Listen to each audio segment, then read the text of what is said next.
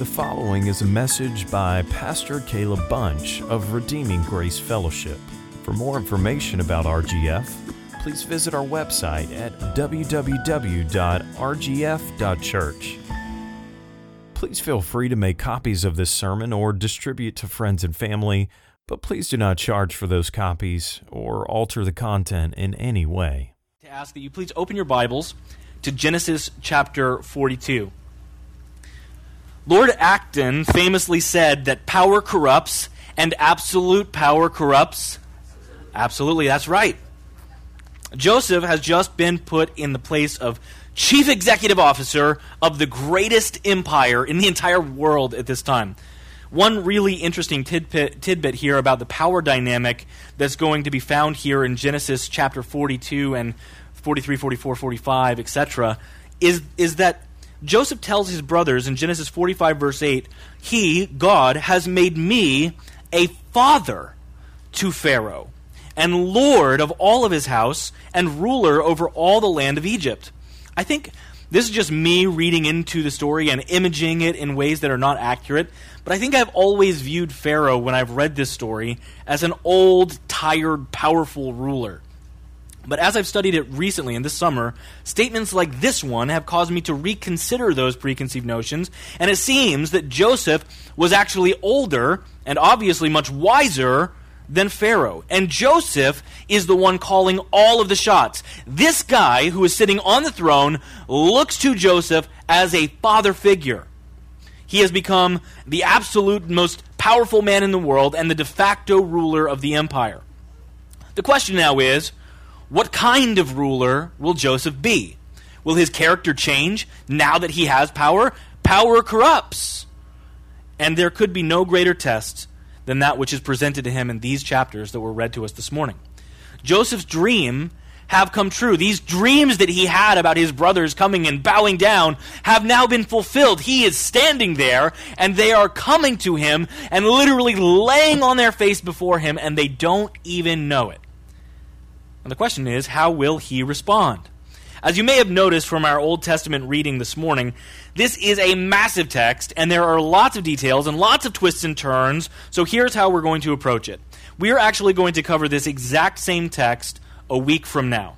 This Sunday, we are going to set our attention on the angle of Joseph, and next week we will examine his brothers. This week we're going to take a very focused and a very narrow view on only a few verses in this text in order to flesh out two main points. Point number one today will be vengeance, and point number two, mercy. Let's pray and let's ask the Lord to bless the time that we will spend now in his word. God, we thank you we thank you that you have given us such a rich and dynamic, historically accurate representation of what took place in the past. And Lord, we thank you that this depicted what would come in the life of Jesus Christ. And we thank you that this has weight and bearing on our lives now, today, and that this can lead us and guide us for the future. God, we thank you that your word is powerful and it is active that it is functioning today to cut away and carve out areas of our lives that are not in accordance with your will. And I thank you, God, that your light illuminates areas where we have fallen out of love with you and more in love with ourselves. Please, God, today help us by the conviction of your Holy Spirit to see exactly where we are failing to love rightly and where we are failing to obey completely so that we might repent fully. We pray all of this in Jesus' name. Amen. Our story today begins nine years after Joseph was released from prison. For two years, the great famine has been depleting the land of all of its life. I love the way that Jacob's words are written here in the first verse of chapter 42. It reveals not only that Jacob was old and kind of crotchety at this point in his life, it also reveals, I think, the way that he views his other sons. He says to them, Why do you look at one another? What's he saying? In other words, he's saying, Don't just stand there, do something. He's like, Why am I still having to tell you guys that there's food somewhere and we're all starving? Go get it.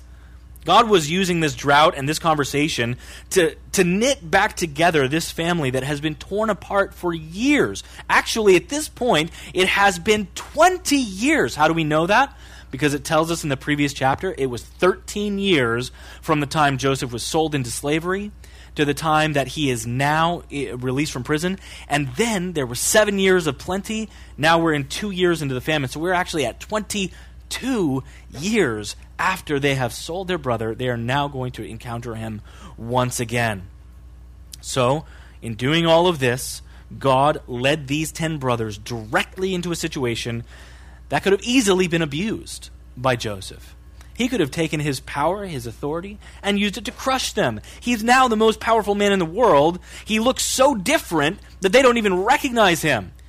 Of course, you know the Jewish people, especially at this time, grew their beards long and full, and they had big curls and tassels. And the Egyptians were the exact opposite. In their culture, you shaved every bit of, of hair on your head, and you had no beard, you had no hair. They didn't recognize him at all. And if this is similar to what we see later in the Egyptian times, they would also put on eyeshadow and makeup that would make them look very different. And they come in and they don't recognize Joseph even in the slightest. He literally now has their lives in the palm of his hand. He could starve them to death, he could imprison them, or he could torture them if he wants to. But even in the midst of this dramatic performance that we see taking place in these three chapters by Joseph, he never ever does anything out of spite or out of vengeance. It is never his goal to injure them or to harm them in any way, as we will see as we go through these passages. Of all the godly characteristics that we've seen displayed in the life of Joseph, so far, perhaps none of them shines more brightly than his refusal to abuse his power in order to avenge himself. Nobody would have looked on that and said, Oh, I can't believe you did that. From our perspective, from a worldly perspective, you would look at Joseph and think that he is completely within his rights to do whatever he wants to do to them. So let's get very practical here. I want to share with you two things that are very evident in the life of Joseph that caused him to avoid the sin of revenge. First, we see that he has tenderness. Notice that Joseph has a surprisingly soft heart towards his brothers. Look a little bit closer to me at the conversation that takes place in chapter 42, verses 21 through 24. Then they said to one another, In truth, we are guilty concerning our brother, in that we saw the distress of his soul when he begged us, and we did not listen. That is why this distress has come upon us. And Reuben answered them, Did I not tell you not to sin against the boy? But you did not listen. So now there comes a reckoning for his blood. They did not know that Joseph understood them, for there was an interpreter between them. Then he turned away from them and wept. This would have been the ideal moment for Joseph to break out of the old Hebrew vocabulary and basically say, Hey, you've been punked, and, and now you have a date with the noose. But instead, Joseph hides his face from them and he weeps he breaks down and he cries like a child. Joseph seems to be a really good actor through these chapters. He's really excellent with his poker face most of the time. But there are a few occasions when he actually sobs. And we're not going to look at the final occasion until next week or the week after. But what I do want you to see is in this case, and one that follows later, is that it's when they are recounting their sin against him that his heart is softened rather than hardened rather than being filled with bitterness and anger when they say, Do you remember what we did to Joseph? Instead, he is filled with compassion towards them. This makes it very clear that Joseph had not been consistently fantasizing about how he might use his power to avenge himself if he ever did come back into contact with his brothers. He was not hoping for just some angle to get back at them. He was not rehearsing some elaborate Monte Cristo plot to destroy their lives part of the reason that Joseph was able to genuinely seek their good, even after all that they had done to him, was the fact that he had a genuine, heartfelt, loving tenderness toward them. He desired their good over his emotional comfort. Getting revenge feels great in the moment. It makes you feel powerful and strong and like you've gotten away with something. I finally fixed the situation. Justice has been served just for a moment, and then it feels horrible. But you see that he doesn't perform that at all. He doesn't seek that personal emotional comfort that he would receive from that kind of vengeance. Perhaps the most common issue that arises when counseling married couples is this there is no longer a desire for the other one's good but only a hunger for some kind of personal comfort or ease or satisfaction. This results in the kind of like a cold war of passive aggressive uneasiness for a few days, and then when even the smallest little thing in the household goes wrong, the dam breaks, and all of that bitterness that's been welling up within the, the heart of the couple pours out in a flash of white hot anger, and then there's this escalating arms race of who can say the most hurtful thing, and nothing is actually resolved then both the husband and the wife end up being sad and being frustrated and wondering, how in the world did I get here? In a word, you got there because you were seeking vengeance. But there's a deeper reason why Joseph refused to pursue revenge. First, we considered tenderness. Now, let's consider trust. It has been the heart and the underlying theme of the entire story of Joseph so far this summer that God is sovereign. It seems that by the time Joseph saw his brothers, he himself has come to the realization that God is sovereign. And that God is sovereignly working with his hand over this entire situation so that this realization, when they come and stand before him, was not, you know what? God has given them to me so that I might take matters into my own hands, but God has brought them here so that he might take matters into his own hands. Consider Joseph's words when he finally reveals himself to his brothers later in Genesis 45, verses 4 through 5. I know this is slightly past the scope of our reading today, but if we don't understand this statement of Joseph, then we don't understand his motivations for any of our reading today. He said, I am your brother Joseph, whom you sold into Egypt, and now do not be distressed or angry with yourselves because you sold me here, for God sent me before you to preserve life. Not only does Joseph not want them to suffer, he doesn't even want them to feel bad about what they did.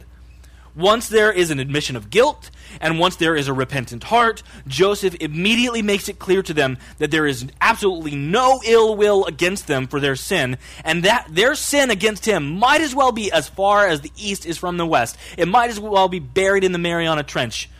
The very fact that Joseph let nine of the ten men return to Israel with grain is a clear indication that he was completely willing to put his brothers in God's hand.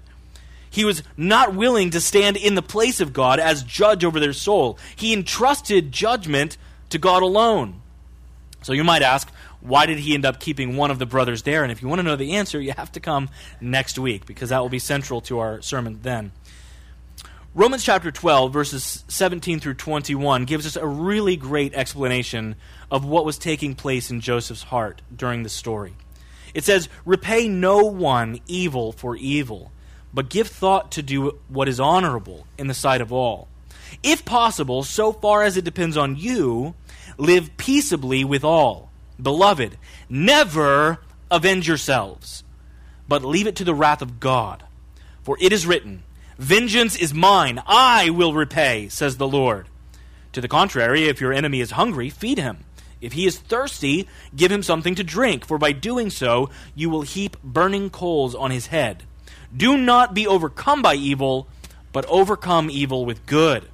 Notice that it does not say, don't avenge yourself because that person is going to get off scot free. Rather, God promises repayment. He promises that He will exact vengeance. So leave it, as it says here, to the wrath of God. Let's break this down for just a moment so that we can be very clear. There are two reasons why you should never, ever seek revenge. First, because if you exact revenge, you're going to mess it up. When somebody sins against you, if you respond with vengeance, then you are only escalating the sin problem. You are making it worse. You are not capable of doing what God must do by doling out a righteous punishment. Your vengeance is full of sin. It is full of sinful words and sinful thoughts and sinful motivations and attitudes and actions. Your vengeance is not capable of being done without sin. Your vengeance and your wrath is unholy, whereas God's is holy. Which brings us now to our second reason why you should never seek revenge, which is because God is the righteous judge. Let me explain. When somebody sins against you, there are only two possible ways that their offense is going to be paid off. And none of them, none of the possible actionable responses involve you at all. The only two ways that this could be paid off is either that their sin will be paid for when God pours out his wrath on them forever, which, by the way, is not something you should desire even for your worst enemies, or you are going to be standing next to that person someday in heaven, and you are going to look at them and, and realize that thing that they said to me, that thing that she did to me, Jesus died for that. This person is my brother. This person is my sister. This person is in complete and total unity with me for eternity because that thing that they did that really hurt me, Jesus died for that. So on earth, what right do we have to exact vengeance that only God Himself is called to do?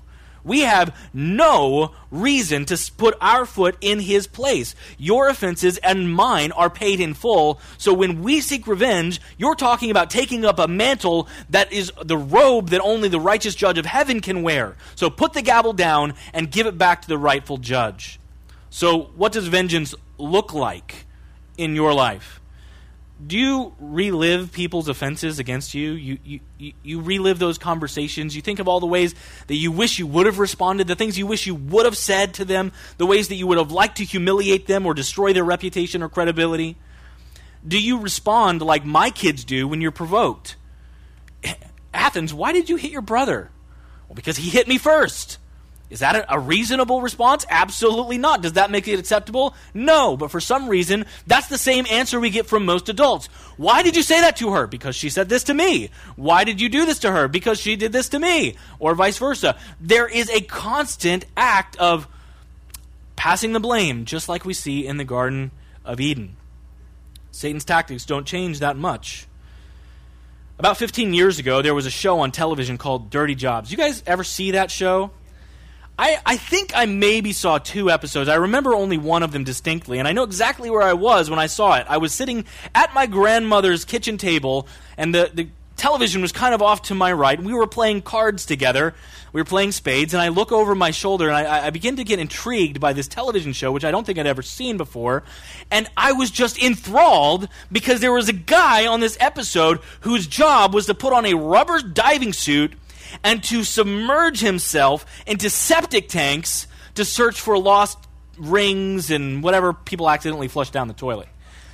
For those of you who don't know, septic tanks are in places like I grew up around in a lot of farms where there people don't have access to the local sewer sewer lines, so they just kind of run the sewer out of their house and into this big tank where everything collects and eventually a truck will come by and drain it.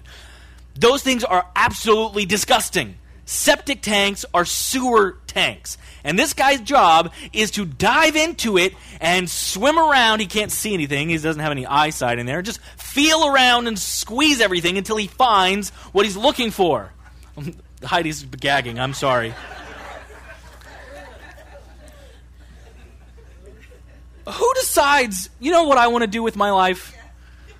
I want to just put on a rubber suit and get into a bunch of sewer if I remember correctly, at one point Mike Rowe asked this guy, What percentage of the time do you actually find the item that you're looking for? And he said something like, and I haven't seen this for 15 years, so I don't remember exactly, but he said something like, Not always. Sometimes I just dig around in there for a long time and I never find anything of value. And then Mike Rowe makes some kind of joke like, Well, you think? Yeah, yeah.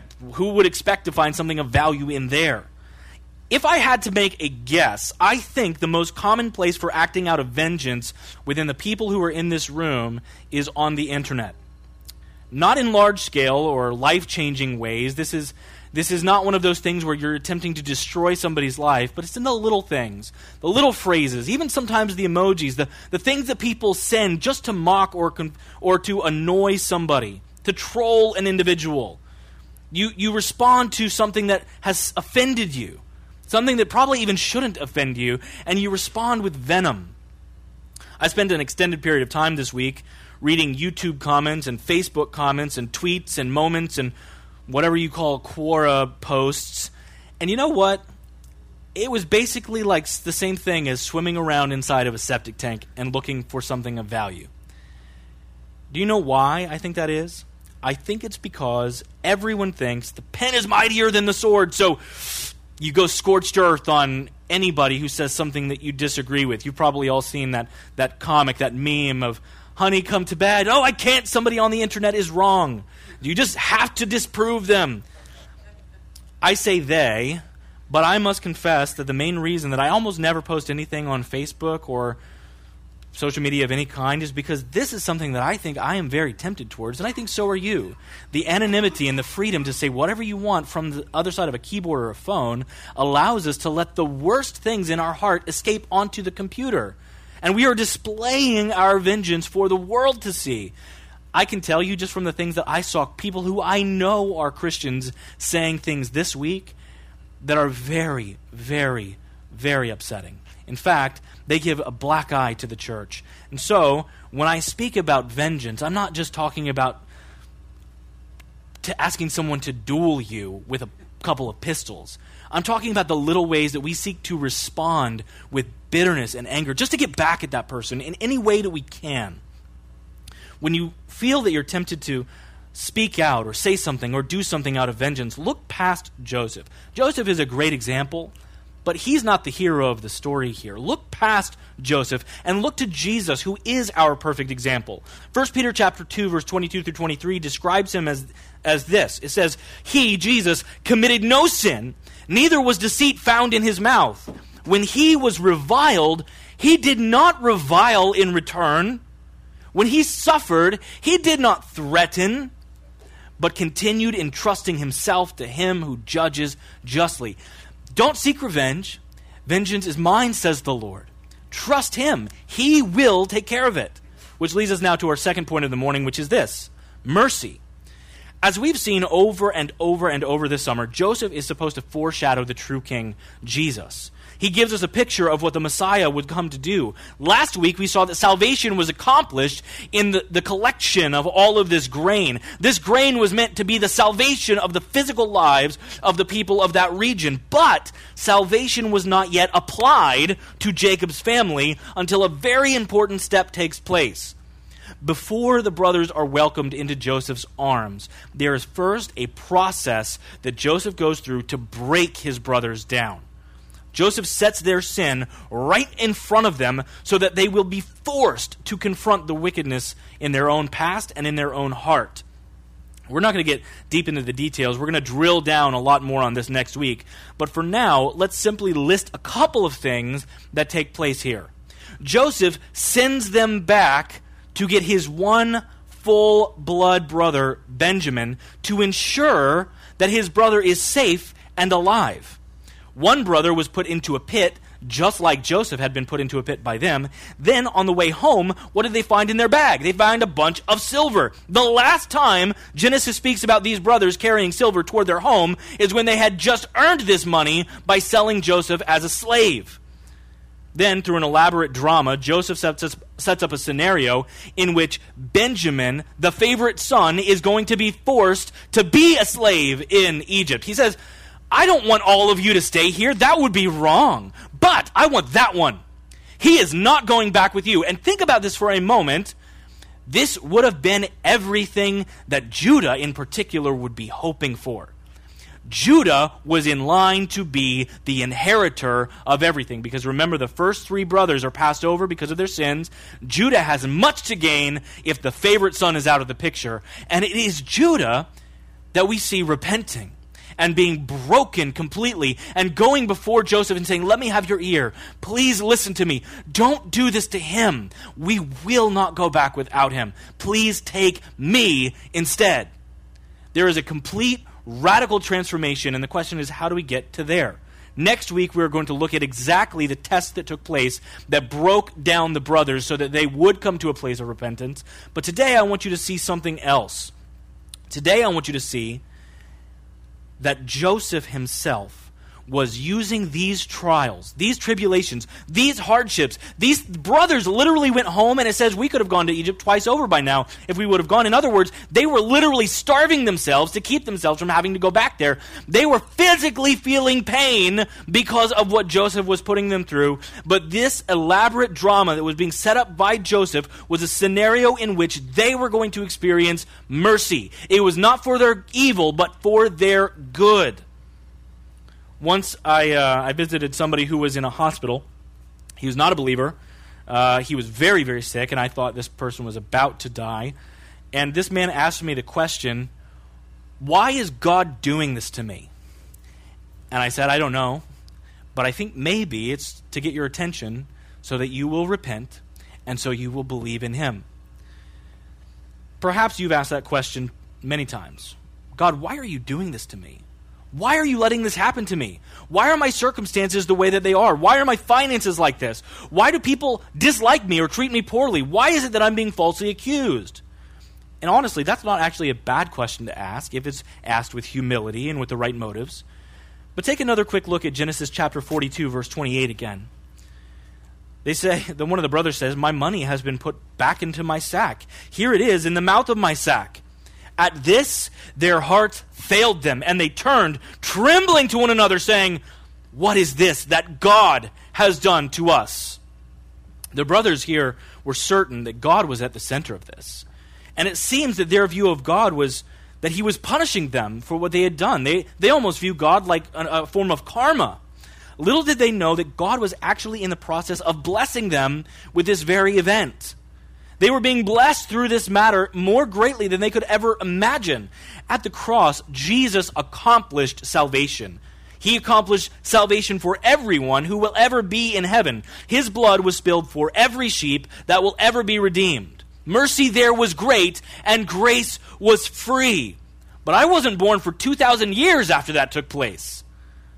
This salvation was purchased before I was ever born.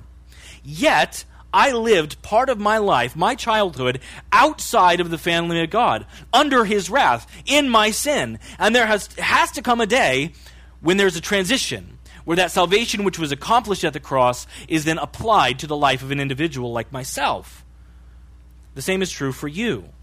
Although the details look very different for each person, every Christian ultimately has the exact same testimony. Basically, this in some way, you would say, God brought me to the end of myself.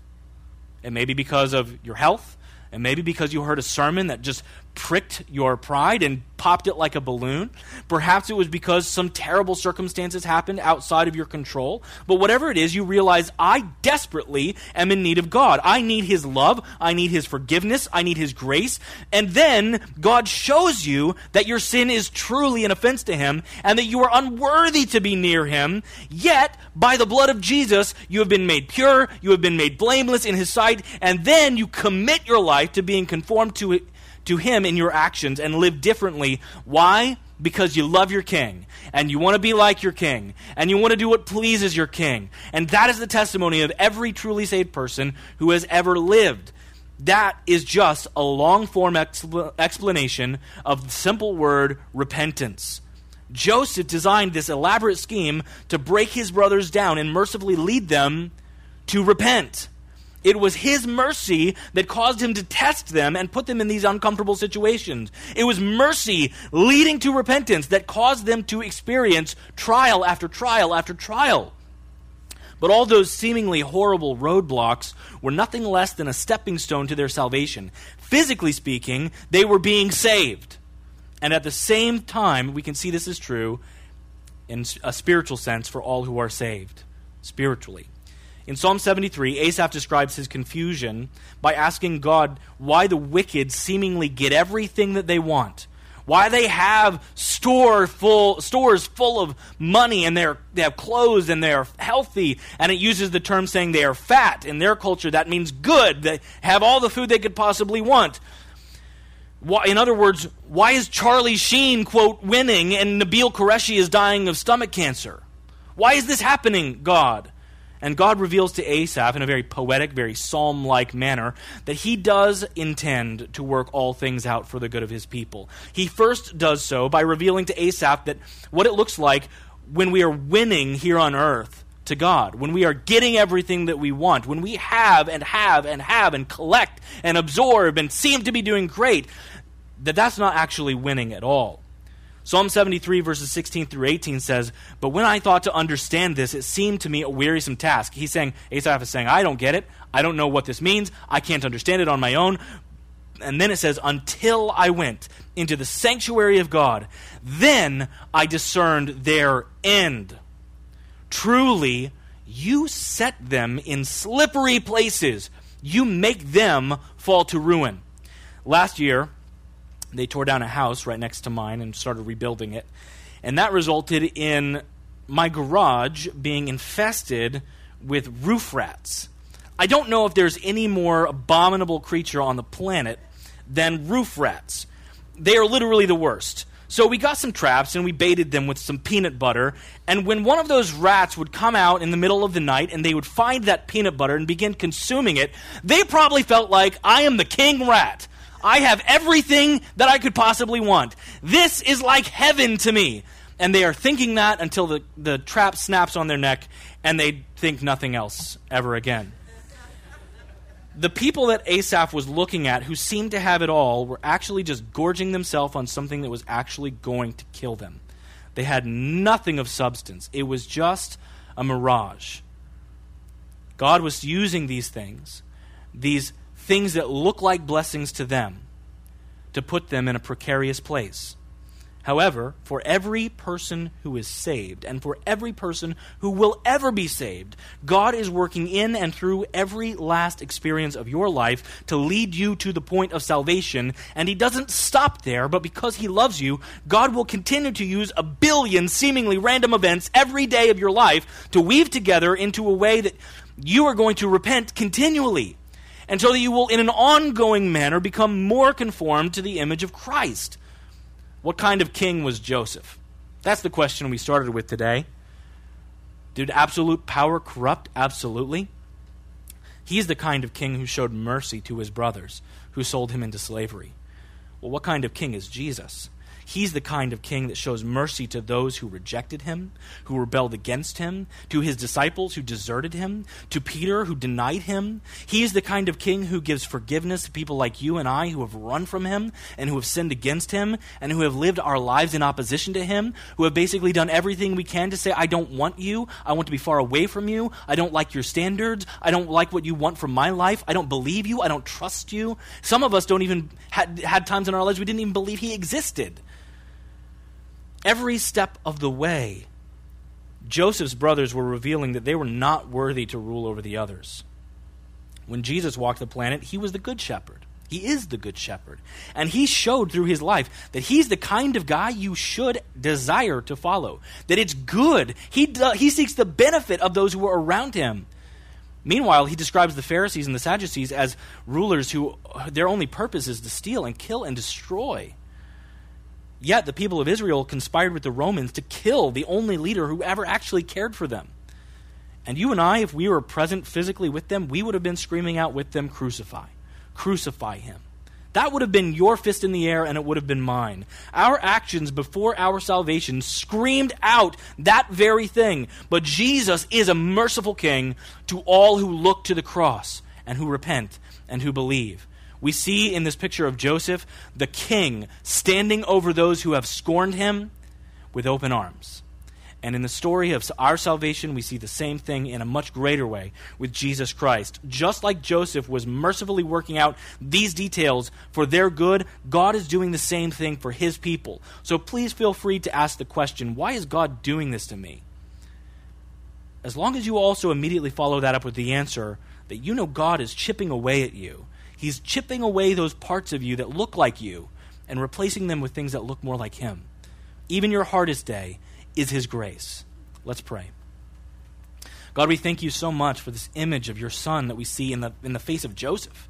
Lord, we thank you that Joseph is, is a picture of the greater king, Jesus.